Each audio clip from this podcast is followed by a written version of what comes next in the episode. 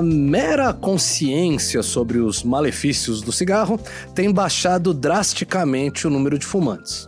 No Brasil, a queda foi cavalar, de 35% em 89 para só 9% hoje. Em grande parte graças ao Instituto Nacional do Câncer, que promove tratamento e medicação gratuitos pelo SUS para quem quer parar de fumar. Isso faz do Brasil um dos países com menor prevalência de fumantes no mundo. Nos Estados Unidos e no Reino Unido, por exemplo, 14% da população fuma. Nos países mais tabacófilos, como a Rússia, 40%. As gigantes do tabaco, então, têm apostado suas fichas em outro produto, os cigarros eletrônicos.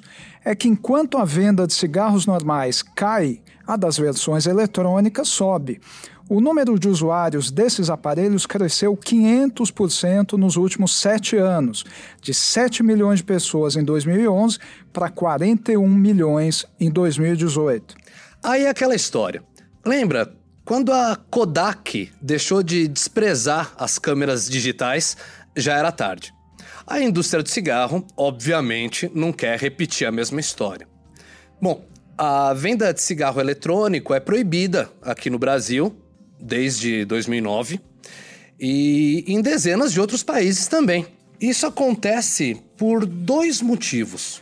Primeiro, porque para boa parte dos órgãos nacionais de saúde não parece uma ideia razoável colocar mais um dispositivo de entrega de nicotina no mercado. E segundo, porque não há estudos suficientes para garantir qual é o risco que o cigarro eletrônico acarreta à saúde pública. Prova disso é a onda recente de mortes de usuários desses dispositivos nos Estados Unidos. Ela indica que ainda há muita coisa para ser estudada. Mas e aí? O cigarro eletrônico é mesmo um perigo para a saúde pública? Ou podem ser uma alternativa menos danosa para quem não consegue parar de fumar? É o que a gente vai analisar nesse podcast aqui. Eu sou o Alexandre Versinhassi, diretor de redação da Super. E eu sou Bruno Garatoni, editor da Super. Para nos ajudar com essa questão, nós convidamos a doutora Estela Regina Martins, especialista em dependência química do Núcleo de Pneumologia do Instituto do Coração e autora do livro Cigarro Eletrônico: O que Sabemos. Doutora, muito obrigado por ter aceito o convite. Primeira coisa que nós queremos perguntar para a senhora é a questão das mortes nos Estados Unidos, né?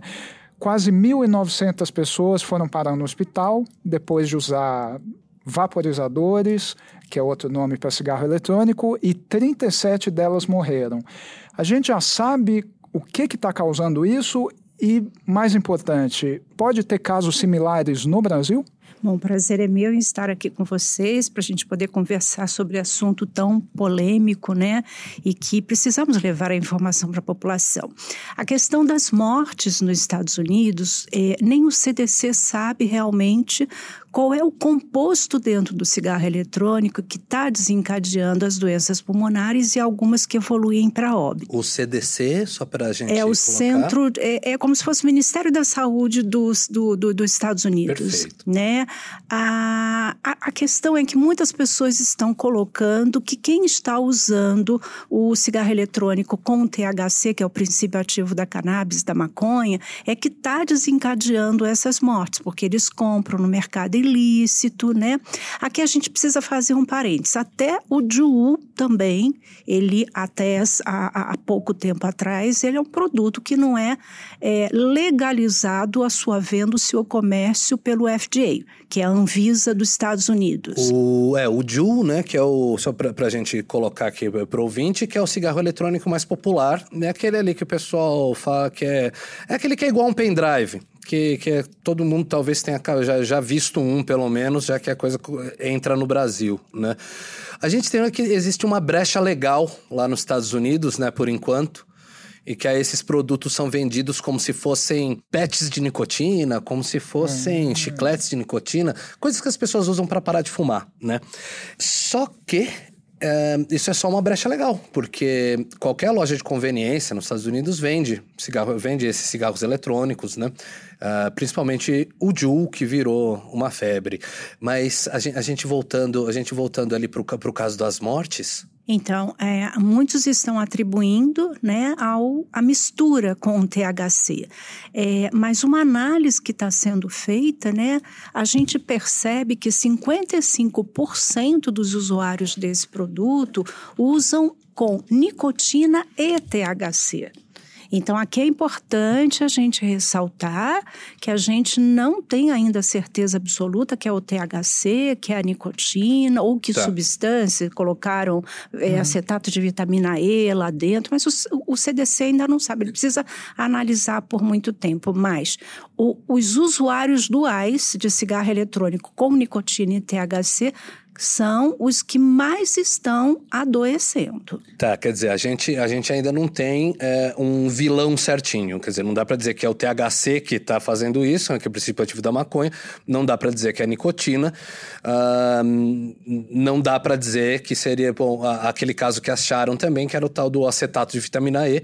Aí só esclarecendo para os ouvintes também, o acetato de vitamina E é uma coisa que, que usa-se no mercado no mercado ilegal de óleo de, de cannabis, de óleo de, de, de óleo de maconha. Por que, que eu digo mercado ilegal? Porque nos Estados Unidos, em alguns estados, é legalizado é, a venda de óleo de maconha para ser fumado é legalizado. Você pode comprar em dispensários. Né? Uh, só que acontece o seguinte: aí você tem produtos que são, vamos dizer, produtos que são basicamente pirateados. Eles, é, ele é feito meio fundo de quintal e aí a vitamina E ela entra para adicionar espessura ao óleo, porque o, o usuário desse tipo de desse tipo de desse tipo de produto, né, desse óleo, o usuário ele entende que quanto mais viscoso for o óleo, maior a qualidade. Aí esse pessoal faz um negócio de má qualidade e coloca o tal do acetato de vitamina E para dar para dar uma engrossada.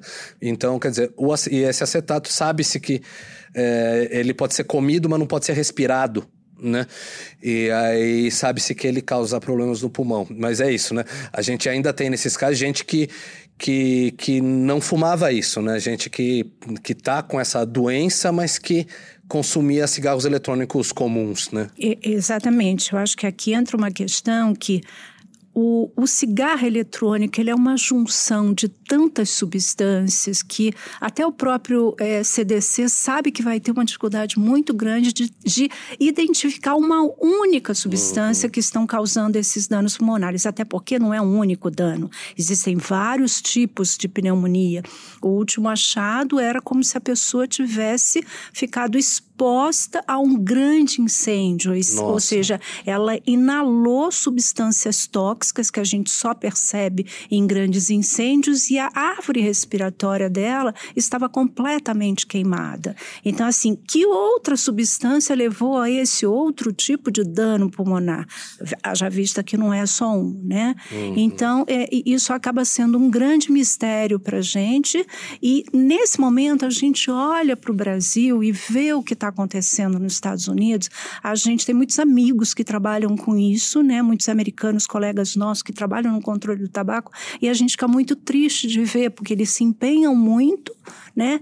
E no Brasil, porque nós temos uma lei que proíbe o comércio, a publicidade, é lógico que nós temos esse problema aqui também, que é o mercado ilícito, mas a nossa população está muito mais protegida. Você me perguntou se a gente já tem casos aqui no Brasil que eu tenha conhecimento né, de colegas que trabalham em outros serviços que estão conosco no INCOR, nós já temos conhecimento de três casos. Né? É mesmo? É, um, um, um dos casos é, trouxe de fora e fazia uso com o THC, o outro ele usava também o narguile uhum. junto com o cigarro eletrônico. Então, assim, são casos que também nós estamos investigando, estamos acompanhando, graças a Deus estão tendo evoluções boas, não temos nenhum desfecho com morte aqui tá. no Brasil, até onde eu tenha conhecimento. Porque a pergunta que eu ia fazer era justamente essa. É, por que, que num produto usado é, de forma universal, por que, que a gente tem isso circunscrito às fronteiras dos, do, dos Estados Unidos? Então, eu acho que tem muito a questão da legalização dessa substância, né? Quando o cigarro eletrônico começou a aparecer no mercado, é, ele ele abrangeu a Europa, enfim, o, o, o mundo inteiro. Quem conseguiu se precaver de proibir está com uma população mais protegida. A gente aqui tem duas questões, ou seja, dois cenários completamente diferentes. O Reino Unido, né, que está preconizando, né? Inclusive o, o, Ministério da Saúde dele está preconizando o uso desse produto, que é uma coisa muito questionável para gente que estuda tabagismo, porque não temos evidência científica nenhuma que ele ajude na cessação. E o que a gente observa no Reino Unido é retirar o cigarro, ele, o cigarro tradicional e migrar para o cigarro eletrônico. E eles estão usando como se isso fosse um, um, um sucesso mas a pessoa continua dependente de nicotina. E a maior parte deles continua com o que chamamos do uso dual, continua fumando cigarro tradicional e o cigarro eletrônico, ou seja, daqui a 30, 40 anos, a gente não tem como mensurar que danos existirão é nessas pessoas que fazem uso dos dois produtos. Uma outra questão de diferenciação entre a nossa realidade e o Reino Unido, a prevalência de tabagismo, como você mesmo citou, Bruno, lá 14%, a nossa é 9,3%. Então, nós temos cenários completamente diferentes. Aqui, no Brasil, a gente já tem uma política de tratamento na rede pública, está começando agora também na rede privada, a Associação Médica Brasileira conseguiu, junto à Agência Nacional de Saúde, que os planos de saúde começassem a estudar a saúde suplementar, começassem a estudar, inserir isso dentro do direito é, do seu associado de poder fazer esse tratamento. Então, no Brasil, a gente ainda tem que ampliar a rede no nosso SUS. Então, temos tanta coisa a fazer e o nosso cenário de prevalência é muito melhor do que o deles. Ou seja, uma outra questão que é importante a gente ressaltar: no Brasil, nós não temos o que lá fora fora se classifica como fumante pesadíssimo. A nossa média de consumo de cigarro aqui são 14 cigarros dia. A deles é de 20 ou mais.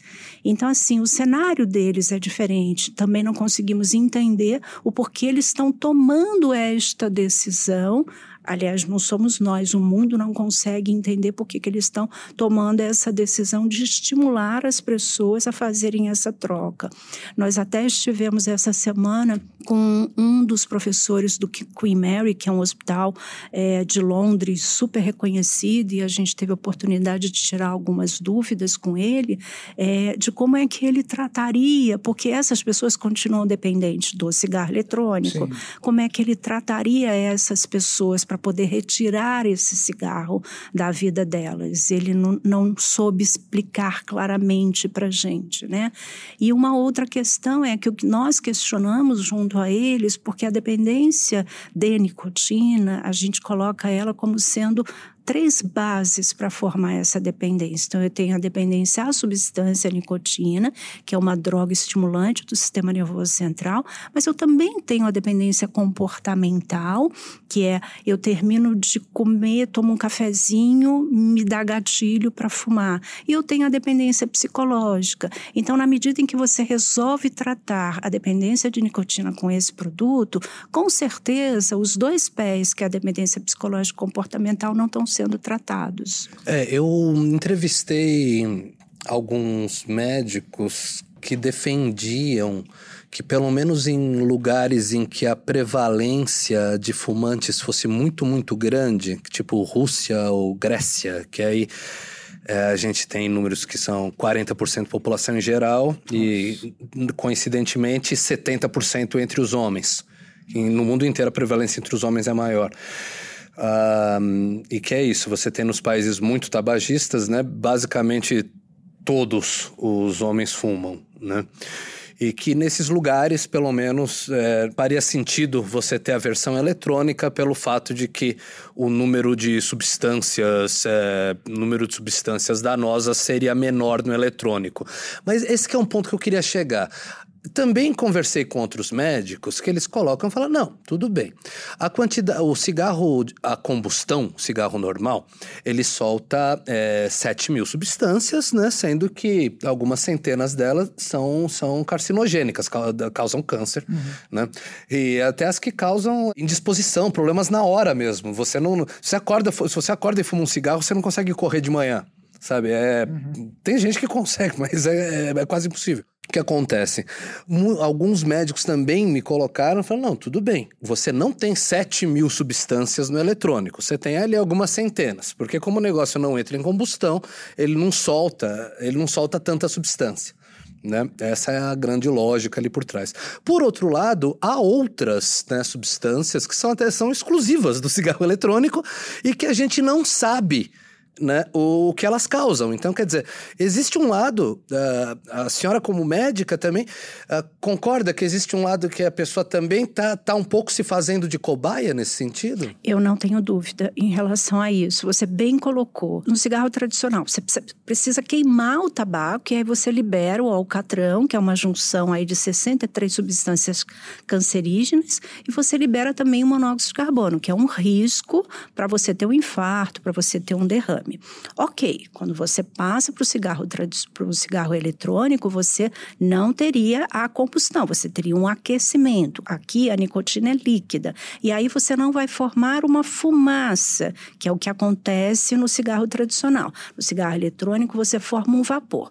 Para formar esse vapor, tem que se adicionar, no mínimo, três substâncias que são responsáveis pela criação do vapor, que é o propileno glicol e o glicerol, que são substâncias sabidamente que fazem danos ao pulmão fazem um processo inflamatório, vão levar à lesão pulmonar, tanto que elas são liberadas para uso em alimentos e não para você fazer inalação desse produto, porque há muito tempo, não é hoje, há muito tempo a gente já sabe que ela causa esse dano. É. E a terceira substância é o etileno glicol, que é uma substância mais barata e que, se for usada, de um modo geral, elas são usadas em cigarros eletrônicos é, mais baratos, né? O etilenoglicol, a gente também já sabe. Ele é até pior do que o propileno, ele é até pior do que a dupla propileno-glicol e glicerol. Que e o etilenoglicol, ele faz dano, ele é teratogênico, ele faz danos ao feto. Nossa. E em contato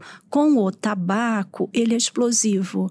Então, quando a gente começa a estudar, a gente fica assustado com isso. Então, não, a gente é. não pode nem falar, ah, não tem combustão, mas como você bem disse, eu, eu adiciono tantas outras coisas que muitas hoje eu já sei que faz dano.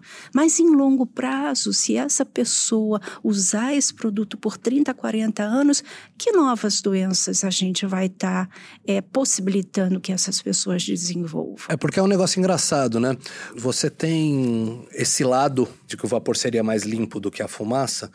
Por outro lado, né, os cigarros eletrônicos existem só há 15 anos. Né? É. Eles foram uma, uh, uma coisa foi sendo estudada por muito tempo pela própria indústria, mas ninguém chegou lá. Quem chegou lá, como sempre, foi a China. Até um pouco antes da China ser a grande China de hoje, que é a China do 5G, né? Que agora a China já é parte da Escandinávia, né? É. Mas era na, na, China mais raiz ali, que aí um farmacêutico, é, ele sabia, ele tinha habilidade, com habilidade para trabalhar com, com, com, nicotina líquida, nicotina que é usada em PET, Uhum. PET para parar de fumar, quer dizer, existe um comércio né, hospitalar de nicotina líquida, e aí ele fez essa junção com propileno glicol, glicerol, fez um vaporzinho ali que, que tinha público, né?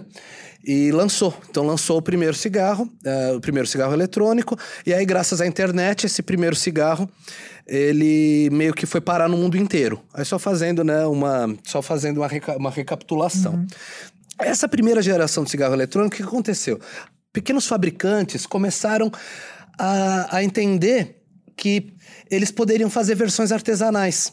É uma coisa, é uma comparação parecida, sem, sem querer diversar muito, com vinho e cerveja. Para você fazer vinho, você tem que comprar um terreno ou no Chile, ou na França, ou, ou no Rio Grande do Sul. Dizem que em São Roque também dá, né? Mas tem que comprar você tem que comprar um terreno, né? Você tem que comprar um terreno uh, num lugar onde o clima dê aquela uva, tudo, aí você fabrica o vinho. Para fazer cerveja, não. Você compra os grãos, você compra um grão da Alemanha, nem grão da Alemanha, você compra um lúpulo da Alemanha, um grão ali do, do, do Luiz Felipe Scolari ali e tal, é. e faz a cerveja, né? Uh, então, qualquer, por isso que você consegue achar cerveja inglesa em qualquer, qualquer bar de São Paulo tal. Mesmo sem. Ela não precisa vir da Inglaterra, dá para fazer aqui. Com o cigarro eletrônico foi parecido, porque o cigarro, para você fabricar cigarro normal, é muito difícil. Você tem, que, você tem que plantar tabaco. Ou se você não planta, você tem que comprar do produtor de tabaco. E aí você ter uma, um, uma parte laboral ali muito forte. O Paraguai, que é especialista em fazer cigarro, em fazer, em fazer cigarro pirata, Paraguai é engraçado, eles têm 18 fábricas de cigarro, sendo que o consumo deles, duas fábricas seriam necessárias.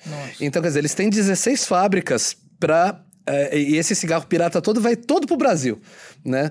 então, quer dizer, eles têm...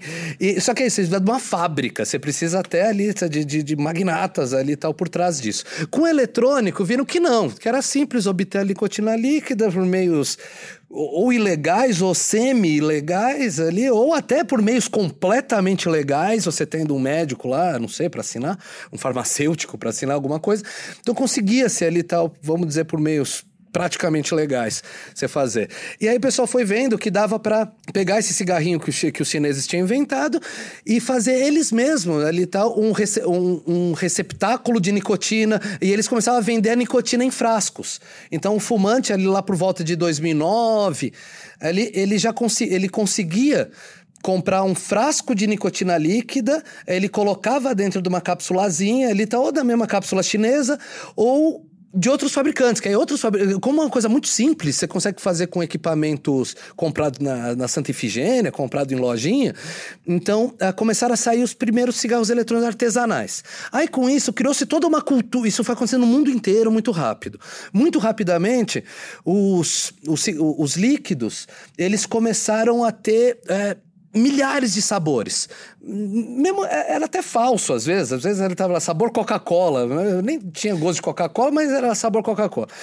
E assim, mas com a miríade de sabores ali e uma miríade de fabricantes fazendo os equipamentos, então criou-se uma aura artesanal em torno do negócio. Um pouco que você tem entre na comunidade, entre quem fuma maconha, você passou a ter entre usuários de nicotina principalmente estavam deixando de fumar o cigarro normal e adotar. E esses cigarros foram uhum. aumentando a potência deles, né? Então uma, chegou um momento ali, bem recentemente, que eles já eram, eram os tanques, né? Que, que produzem uma quantidade muito grande de fumaça. De fumaça não, né? De vapor, no caso. E aí veio uma outra geração, que aí é o Ju, né? Que é o cigarro, que é um informe de pendrive, capitaneou. E que acho que é o que vai levar para nossa próxima questão. O Ju chegou em 2015, mas só apareceu no mercado para valer mesmo lá para 2017, 2018, só pegou mesmo em 2019.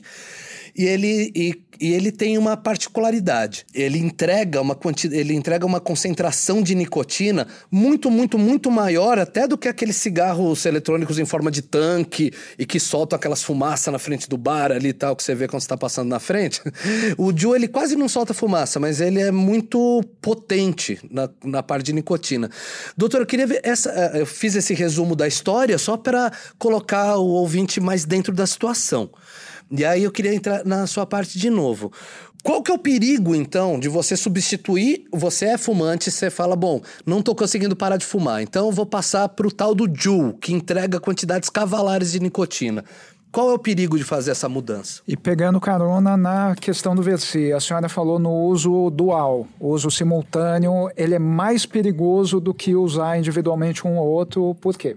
É, e até deixando claro, não estou falando o perigo de fazer a mudança, deixando claro, não é o perigo de, de deixar o cigarro e fazer outra coisa. Porque, sinceramente, se você parar de fumar e começar a tomar, né, a beber detergente, tipo, já, nem, nem é tão absurdo. Só estou dizendo ali, tá? O ideal é parar de fumar, mas só estou dizendo ali. E aí, o Ju, ele pode ser um objeto interessante para quem quer parar de fumar ou não? Ou ele pode ou ele pode não é, complicar certas coisas? É, então vamos separar. É, vamos abordar a questão do Ju para cessação e a questão do Ju com tantos aditivos, uhum. flavorizantes, aromas, sabores, né? Para quem que ele serve, né? Com quem que ele conversa. Então, a história do Ju, ela cresce, ela explode nos Estados Unidos na medida em que ele chega ao mercado e o CEO da Ju, ele pede autorização para entrar dentro das escolas, isso antes das férias de verão. Então, assim, acampamento de verão, nas férias do verão, nos Estados Unidos, é um acontecimento igual ao nosso carnaval, uhum. né? Nossa, é aquela preparação, vou sair de férias com os amigos, vamos acampar e tal.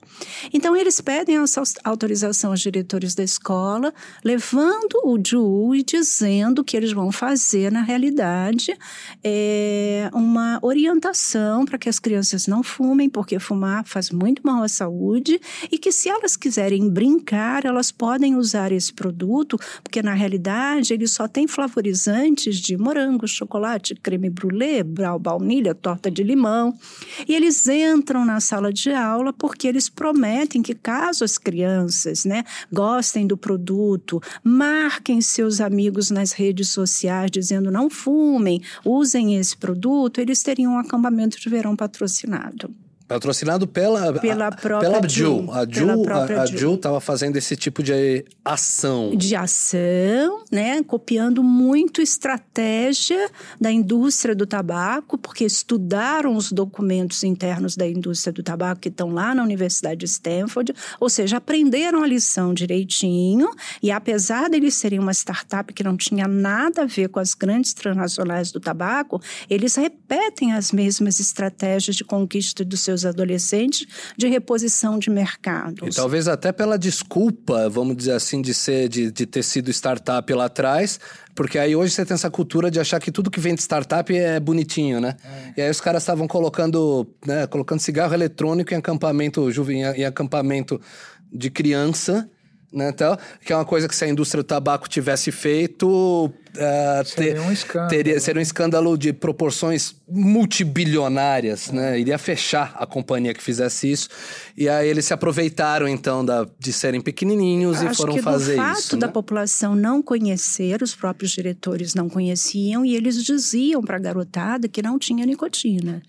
Aí a garotada vai para o acampamento de verão e quando volta na sala de aula, os professores começam a observar que eles não tiram esse pendrive da boca, porque ele produz uma quantidade de vapor muito pequena, quase imperceptível. E aí, assim, a associação que a gente faz, na minha geração, a gente, estava nervoso, não tinha o que fazer, a gente mordia, mordia a ponta do lápis e da caneta. Bom, a garotada de hoje morde o pendrive, né? É. E aí eles começam a pedir para ir ao banheiro. E toda hora tá pedindo para ir ao banheiro e demora um tempo lá. E aí o fiscal, né, da escola vai atrás e sente um aroma no ar que não é um aroma característico de banheiro. E aí ele começa a ver esses dispositivos, esses pendrive na mão de todos os alunos. E esses alunos não sabiam que já estavam dependentes. Por isso que toda hora eles precisavam recarregar a dose de nicotina no sangue para o cérebro e aí pediam para ir ao banheiro para fazer essa recarga. Quando eles chegam em casa, eles se trancam nos quartos e ficam fumando esse produto o dia inteiro. Muitos adolescentes nos Estados Unidos, eles passam a ter um comportamento que a gente só vê em usuários de droga muito pesada, que é a agressividade, afrontando os pais, dizendo que vai sair de casa, vendendo objetos pessoais. Então, eu vendo meu tênis de marca, compro um tênis mais barato para poder sustentar a minha dependência à nicotina. E aí eu não tenho mais dinheiro para comprar o pod, que é aquele refil que vem a nicotina líquida do Que ele é mais caro. Aí vem um mercado paralelo, pegando carrinho nesse mercado criado pelo Ju, com outros sabores, obviamente. Então eu chego com o mercado ilícito com sabores diferentes e muito mais barato, ou seja, a garotada que está dependente precisa comprar esse produto. É. E aí o que a gente vê nesse cenário é, são adolescentes com uma dependência nunca vista. Os colegas de Harvard e de Oxford, eles nos dizem que o tratamento que nós temos preconizado a nível mundial para tratar o dependente dependente de nicotina do cigarro, ele não serve para esses adolescentes. E aí a gente entra numa questão que é o que, que tem dentro de Ju que causou esta dependência tão severa? O cigarro eletrônico ele tem nicotina e ácido benzoico. Quando você junta os dois, você forma o sal de nicotina. Cigarro eletrônico antes da geração de UU tinha no máximo 2 miligramas por ml de sal de nicotina. O Juul chega ao mercado com 44 miligramas por ml de sal de nicotina.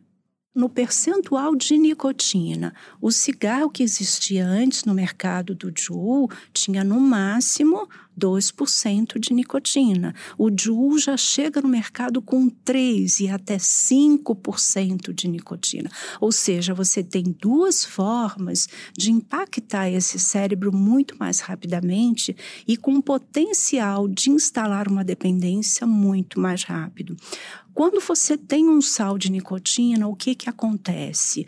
O fumante, ele faz a tragada, esse vapor por ser sal de nicotina, ele não irrita a garganta, então eu consigo fazer tragadas mais profundas e tragadas com mais frequência e ele rapidamente chega no pulmão e rapidamente ele vai ao cérebro. Isso é uma máxima dentro da dependência química que quanto mais veloz o tempo dessa nicotina, depois de tragada, chegar no cérebro e liberar dopamina, que é o hormônio do prazer, quanto menos tempo é este percurso, mais fácil você instalar uma dependência. Porque você traga, você tem prazer na hora. Você está triste, você traga, você já se sente melhor. Você está feliz, você traga, você fica mais feliz ainda. Ou seja, o resultado que você está buscando, ele é quase que num piscar de olhos, ele acontece. E o Juul, ele manipula né? Essa nicotina líquida, obviamente, hoje a gente sabe por toda a estratégia de marketing que foi feita com as crianças, que tinha essa visão de querer é, ter cada vez mais dependentes, ou seja, em pouco tempo eles chegam a mais de 70% de vendas no mercado. Eles desbancam todos os outros é, produtores, né, fabricantes de, de cigarros eletrônicos. Quer dizer, e é aquilo, né? A gente, eles produziram uma maquininha muito viciante, em alguns aspectos até mais viciante que o cigarro comum, né? Então eu lembro que num, nos frascos tradicionais que você tinha antes, algum que tivesse 12 miligramas por ml de nicotina era quase intragável. Um de 18, é que eu sou fumante, né? Tá, então uhum. posso dar para falar. Quase um que tivesse... conta mais, porque é amargo, é isso? Por causa do seguinte, uma parte grande da nicotina daquele outro, ela para na boca, ela é como ela é absorvida, como ela não é o sal, ela é, ela é absorvida pela mucosa, uhum. uma parte, e aí uma, uma, uma, parte menor chega aos pulmões. Então o que acontece? Então, aí às vezes ali, tá, quando eu peguei e falei, não, vou tentar trocar o normal pelo eletrônico, lá em 2014, aí eu falei, então vou colocar um com mais nicotina, vou colocar um com 18 miligramas por ml. E aí, nossa, era bem intragável mesmo. E tanto que vende pouquíssimo, assim, né, tal, nessa, nessa concentração, porque o negócio meio que para na boca. Né? Não só, e até na hora dos pulmões ali, então você, você sente bastante. Você não usava na época com nenhum flavorizante, ah, não, sabor, não, era, é, não, era, era, tabaco era, mesmo. Era com sabor tabaco, né? Sabor então, tabaco. flavorizante era o tabaco, né, tá. né? Tal, então... E aí com o Ju você tem aquilo, né? Que com 18 miligramas por ml já era intragável, o Ju vem com 59 miligramas por ml e mandando já tudo direto pro pulmão, meio que não para na boca. É tanta nicotina que da primeira vez que eu fui tentar usar o Ju, de novo para tentar parar de fumar, para parar de fumar cigarro normal, foi quase igual da primeira vez que eu tinha fumado um cigarro normal. Eu quase. Eu, eu, eu teve uma sensação de, de, de desmaio, quase que eu desmaiei. E. náusea.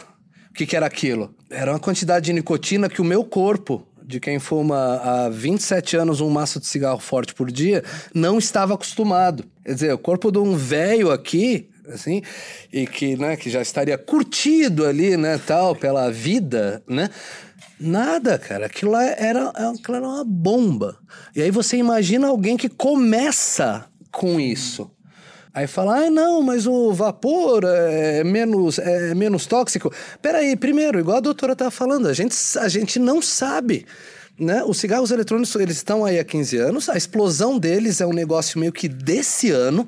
Então, por exemplo, para a gente ter um volume de usuários para poder ter alguma coisa que os médicos chamam de para poder fazer algum, algum teste epidemiológico, para poder entender o que é um epidemiológico. É quando você sabe que a população inteira, nos anos 50, 40, 50, você sabia que a população inteira fumava cigarro que nem louca e você começou a ver câncer de pulmão subindo. Aí você fala: opa, tem uma ligação aqui. Se começar a ter. É, vamos colocar um exemplo completamente leigo. Se você começar. Para você começar a observar uma subida de casos de AVC porque essas pessoas estão consumindo nicotina numa quantidade muito grande. Ah, mas não existe ligação entre o consumo de nicotina e AVC. Um fabricante poderia me falar: não, não existe, mas tipo, se for provar, se for se ficar claro que existe, só vai ficar claro daqui 5, 10 anos. E aí aquela coisa, o que, que existe hoje, né? Queria entrar.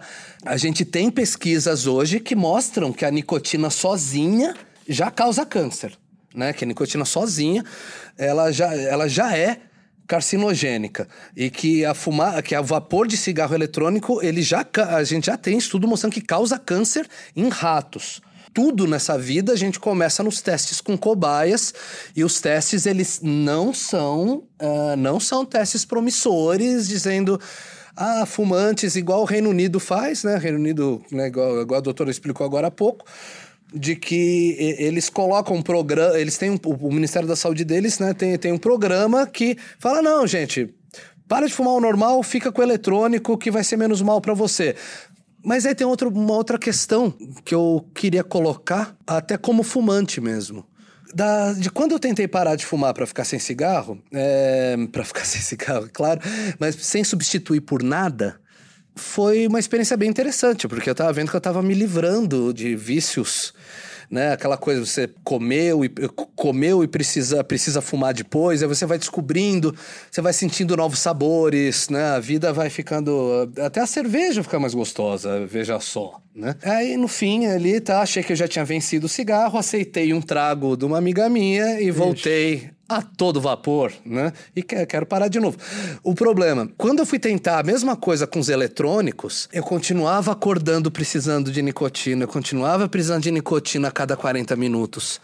Enquanto você estiver prisioneiro da nicotina, cara, e aí tem um outro problema. Uma hora a bateria, mesmo, uma hora a bateria desse negócio acaba, sabe? Igual celular. Bateria do seu celular já acabou alguma vez na sua vida? Já, a cada três dias bateria do eletrônico acaba, mesmo que alguém invente ali um, um negócio que seja com risco comprovadamente mais baixo, dali acabou tua bateria, você é um viciado, você é até mais viciado em nicotina do que você era. Esse é um ponto, vamos deixar bem claro. Se você mudar para um Juul da vida, você vai, eh, você vai ficar mais viciado do que você era. Isso eu não tô nem falando, eu tô falando até como jornalista mesmo, de colocar pontos de, das, das muitas conversas ali com usuários de Juul, com gente que só usa Juul, não usa cigarro, eles usam é, isso, eles usam dois pods por dia, que equivale a dois maços de cigarro por dia. Nossa. É raro você ver hoje um fumante de dois maços. É muito difícil. Igual você tinha antigamente, que era muito comum. Hoje é muito difícil, igual a doutora Estela também falou, né? Que no Brasil não é tanto ali, né? O fumante típico de Ju, ele fuma, ele consome uma quantidade maior de nicotina. Por quê? Porque vem mais nicotina. Nicotina leva mais nicotina. Sim. E aí você tem uma pessoa que é mais viciada ainda. E aí nisso, uma pessoa que é mais viciada ainda, acabou a bateria. Daí para ela ir na padaria e começar a fumar cigarros normais, é tranquilo também, né? Sim. né? Porque... Doutora, por que, que é mais perigoso misturar cigarro eletrônico com cigarro comum, ainda mais perigoso do que consumir qualquer um dos dois isoladamente?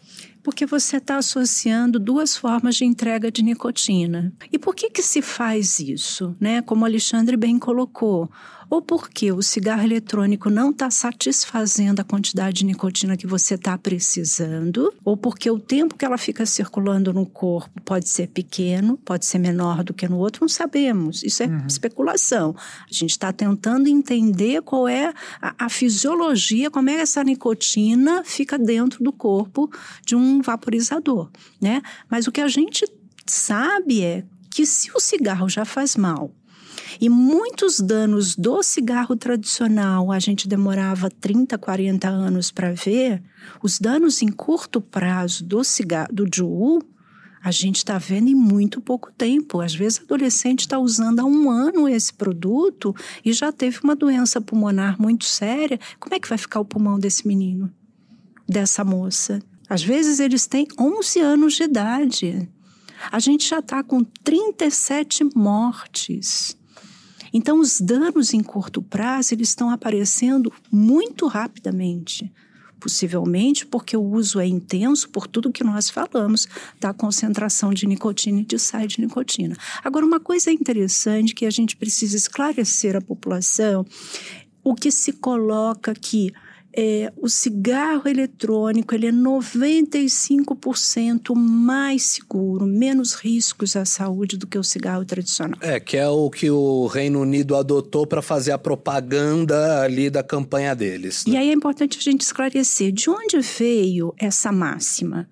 Na realidade, foram os 12, umas 12 pessoas né, que não trabalham com o controle do tabaco, nem todos são cientistas, e eles se juntaram e resolveram em dois dias tirar um número. É, eu pesquisei isso, tem advogado lá no meio, tem, tem líder gente comunitário. Que não entende né? e, e, foram, eles tinham, alguns tinham um conflito de interesse com a indústria do tabaco, eles deixaram isso claro, ou seja, eles receberam dinheiro para participar deste evento e não se sabe, porque quando você descobre uma coisa dessa, no mínimo você tem que publicar isso numa revista científica de alto impacto. Porque você fez uma descoberta fantástica de um produto que é 95% mais seguro. E isso não foi publicado.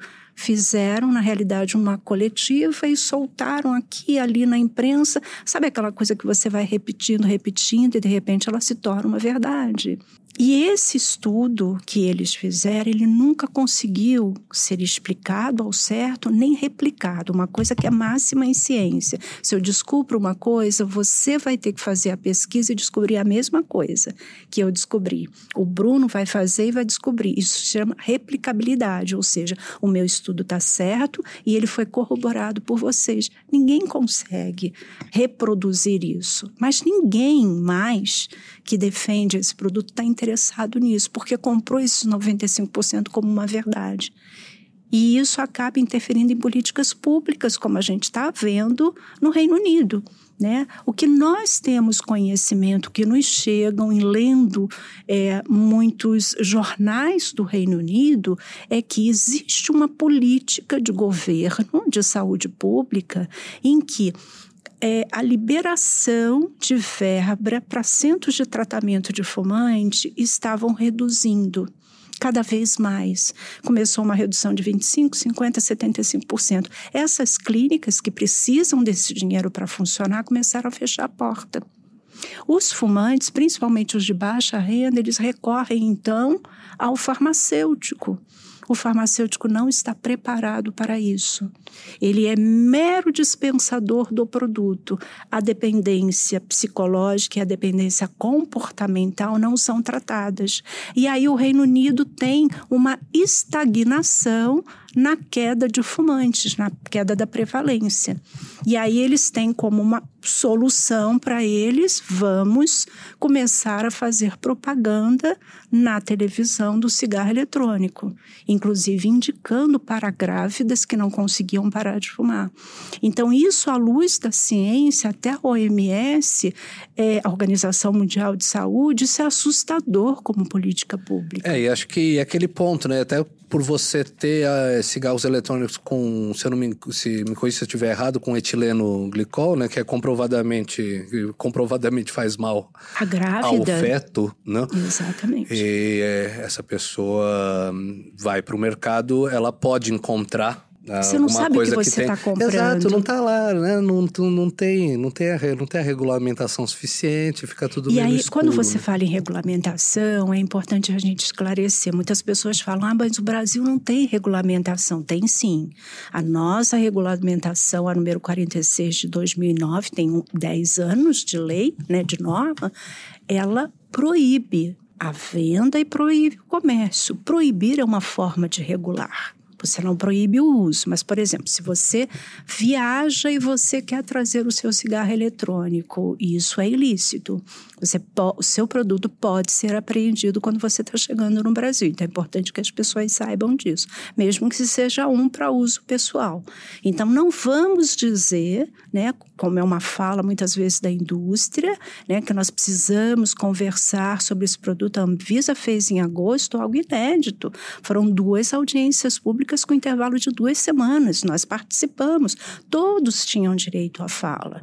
Nós, da saúde, a indústria do tabaco também, os vaporizadores, as pessoas que conseguiram parar de fumar com o tratamento que é preconizado, né? Então, eu acho que agora nós temos que aguardar, porque tudo que foi colocado vai ser estudado por pesquisadores independentes para que a Anvisa tome a sua decisão de fazer a manutenção ou não dessa mas, norma. Mas é isso, né? Diante, diante do que tem, qual que é a sua posição, qual que é a sua, a sua posição pessoal, então? É, da gente manter, manter a proibição enquanto não se souber mais sobre cigarro eletrônico? Com certeza, porque eu acho que você liberar esse produto, a primeira coisa que a população de fumantes vai entender é: esse produto realmente faz menos mal à saúde.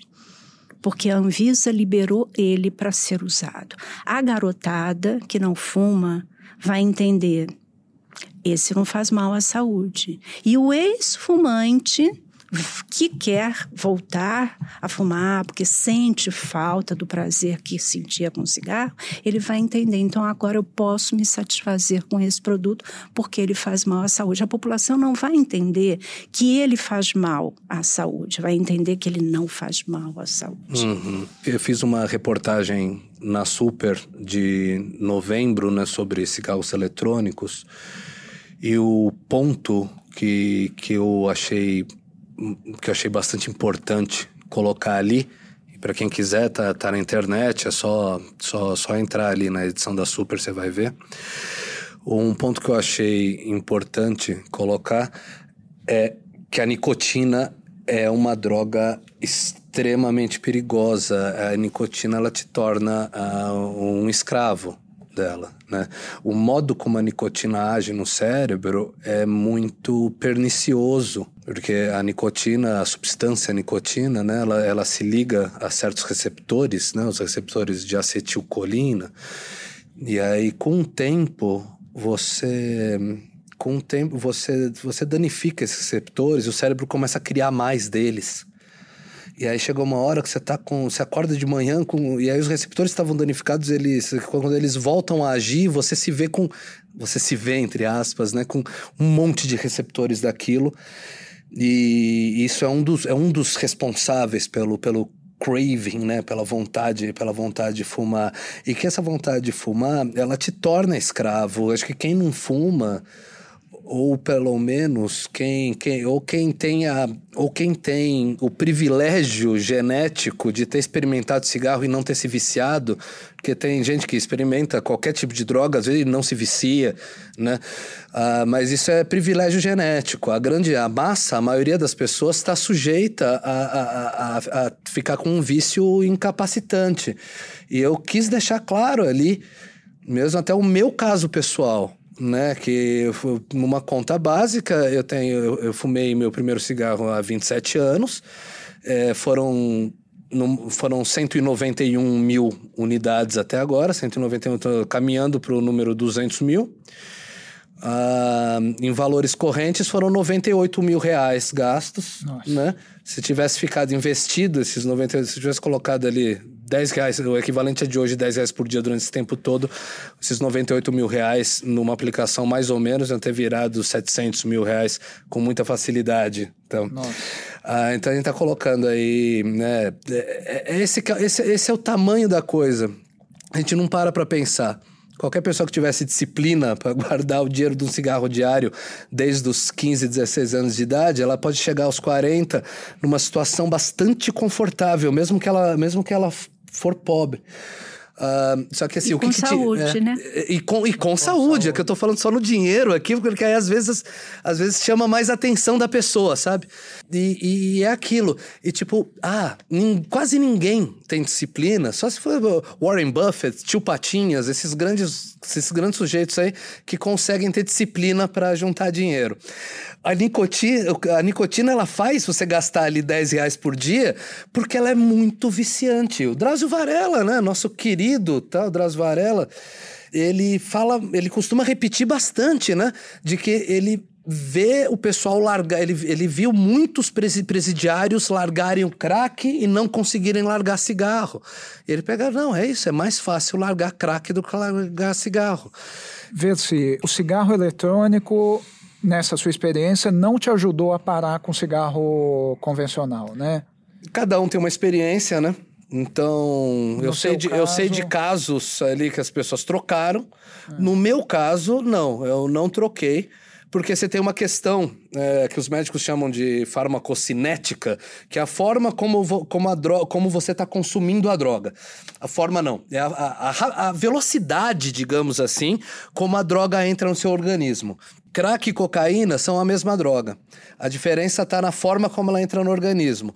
Na forma de crack, aquele negócio entra com muito mais força, muito mais violência no organismo e, e a pessoa fica mais viciada cigarro eletrônico ou cigarro normal.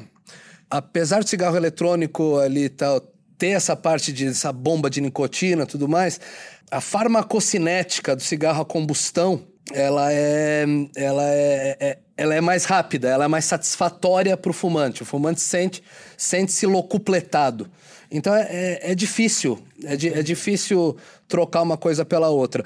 Ao mesmo tempo em que se você, aí eu reitero aqui, se você está o dia inteiro fumando o cigarro eletrônico, a grande coisa é essa, a cada 40 minutos você está louco para fumar outro cigarro. Se você para de fumar aerol, não for nem eletrônico, não fuma nada, você tem o prazer de testemunhar que no primeiro dia você não aguenta 40 minutos, no segundo dia vira duas horas.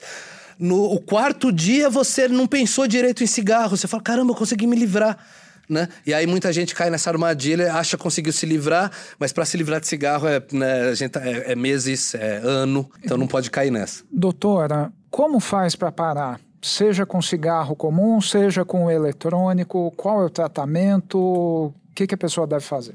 Então, eu acho que a pessoa deve primeiro querer. Né? Se um fumante não está pronto, ele não quer parar de fumar, nós, como profissional de saúde, não existe milagre, né? Porque é um tratamento, na realidade, que é um tratamento compartilhado, né? Nós vamos junto, ajudando e facilitando e retirando os sintomas desagradáveis da síndrome de abstinência, que é irritabilidade, insônia, né? Às vezes fica muito ansioso, enfim. É, nós temos várias formas de tratamento, mas também não adianta somente usar a medicação. Como eu falei, nós temos que tratar da dependência psicológica e da dependência comportamental. Então, o tratamento correto, ele aborda tudo isso. E nós temos uma gama muito grande de medicamentos à base de nicotina. No Brasil, a gente tem pastilha, goma ou os adesivos, que são os PETs. E a gente tem os medicamentos não nicotínicos também, que, que agem no cérebro. Isso, que eles agem no cérebro, né? Que é o cloridrato de vareniclina, o tartarato de vareniclina ou o cloridrato de ibupropiona, que são medicações que precisam ser acompanhadas pelo médico, nem todo mundo pode usar, que tem suas contraindicações. Então, nós temos que ver qual é o melhor medicamento. E é o que eu digo para meus pacientes, Alexandre: é, nenhum fumante virou fumante do dia para a noite. Ele insistiu, porque o primeiro cigarro não foi gostoso. O primeiro cigarro deu tosse. Eu já tive paciente que na primeira tragada caiu e bateu com a cabeça no chão do banheiro. E no ah, dia foi quase seguinte, o que aconteceu comigo. É, e no dia seguinte essa pessoa estava lá tentando porque ela precisava Sim, fazer um parte trabalho. dos pares que todas fumavam naquela época, né? Então dá trabalho para ser fumante. como também você tem que se empenhar da mesma forma Pra em para parar de fumar. Mas que é possível, é. Eu acho que porque não conseguiu a primeira, a segunda, eu acho que mesmo hoje, quem está usando o vaporizador deveria sim continuar cuidando da sua saúde, procurar periodicamente um médico para fazer a avaliação cardiológica e principalmente pulmonar, para ver se está tudo bem, porque quanto mais precoce a gente identificar algum dano, melhor, né? E buscar ajuda, porque como você bem disse, o ideal é você ter essa sensação de liberdade, que o dependente, quando ele para de usar a substância, no caso a gente está falando da nicotina, é uma sensação maravilhosa de que a vida está no teu comando, que você pode tudo. Eu já tive pessoas que, pacientes meus que pararam de fumar e que a vida virou para algo muito melhor, não só pela saúde e pelo dinheiro, mas questões que elas achavam, eles achavam que não tinham capacidade de resolver na vida, né? Como um emprego que não está bom, um relacionamento que não está bom, e conseguiram mudar a vida para melhor, né? Então eu acho que parar de fumar é uma forma de autorreconhecimento, de libertação, de muitas tristezas, de muitas angústias, de muitos hábitos que não te fazem bem na vida, não só o cigarro. É possível? Claro que é possível. Senão nós hoje já estaríamos pensando na possibilidade é, desse novo produto. Agora, uma coisa que eu queria é, é, é deixar aqui para vocês, o porquê não acreditamos que isso nesse momento seja uma solução. A indústria se diz muito querendo ser parceira da saúde para ajudar a resolver o problema das doenças tabaco relacionadas. E aí fica o questionamento.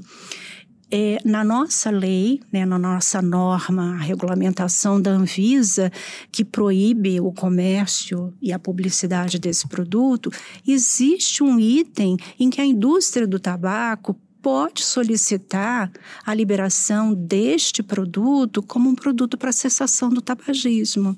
E por que, que ela não faz isso?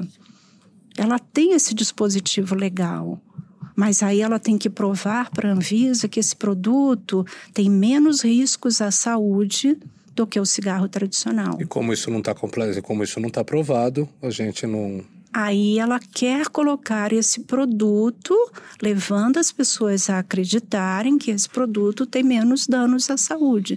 E aí a população acaba. Por isso que eu agradeço muito a vocês a oportunidade de estar aqui, de verdade. Ah, a gente que agradece. Porque a gente está podendo levar um outro lado que nem sempre chega à população. Ou seja, por que estamos preocupados? Só porque a gente é, é contra fumante? Imagina, eu trabalho com dependente de nicotina há mais de 25 anos. São meus pacientes queridos. Eu realmente resolvi dedicar minha vida profissional a isso, porque eu gosto de ajudá-los e eu sei que eles têm capacidade de parar, né? Então, obviamente, se tiver alguma coisa que cientificamente esteja comprovada que vai ajudá-los, nós seríamos os primeiros a estarem defendendo. Só que o que a gente está percebendo é que nós estamos tendo pessoas que param de fumar, os que tinham parado de fumar estão voltando a fumar. E as crianças que estavam protegidas estão iniciando nesse produto.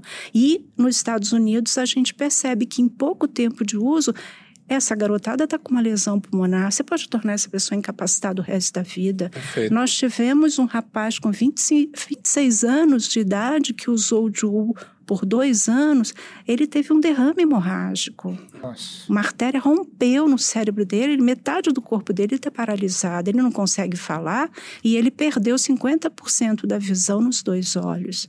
Isso é uma coisa que você vê uma pessoa lá pelos 50, 60, 60 anos, não com 26 anos de Quer idade. dizer, aí a gente já começa a Aí ver você olha e você fala: esse estranhas, produto né? realmente é um produto bom para a saúde pública. Eu não estou falando do indivíduo, estou falando da saúde coletiva.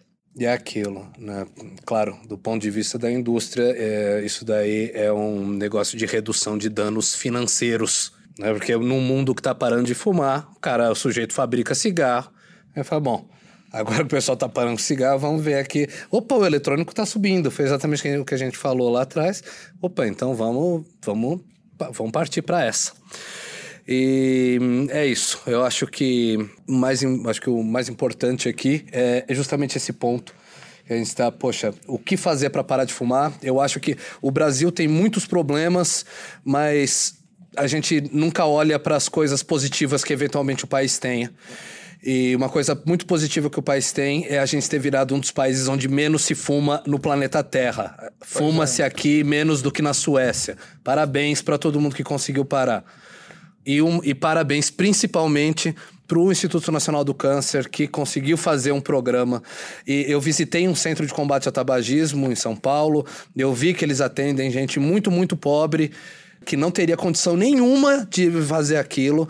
E não acredito que você tenha coisas parecidas com isso em nenhum lugar do mundo. Ah, não creio que na Escandinávia você tenha um programa que funcione, que a pessoa pode chegar, morador de rua, pode chegar lá e ter um tratamento com medicamento com, com, com coisas é, caras, ele, ele pode ter tudo aquilo. Isso aí, pessoal. Cuidado, seja com cigarro comum e cada vez mais cuidado com cigarro eletrônico.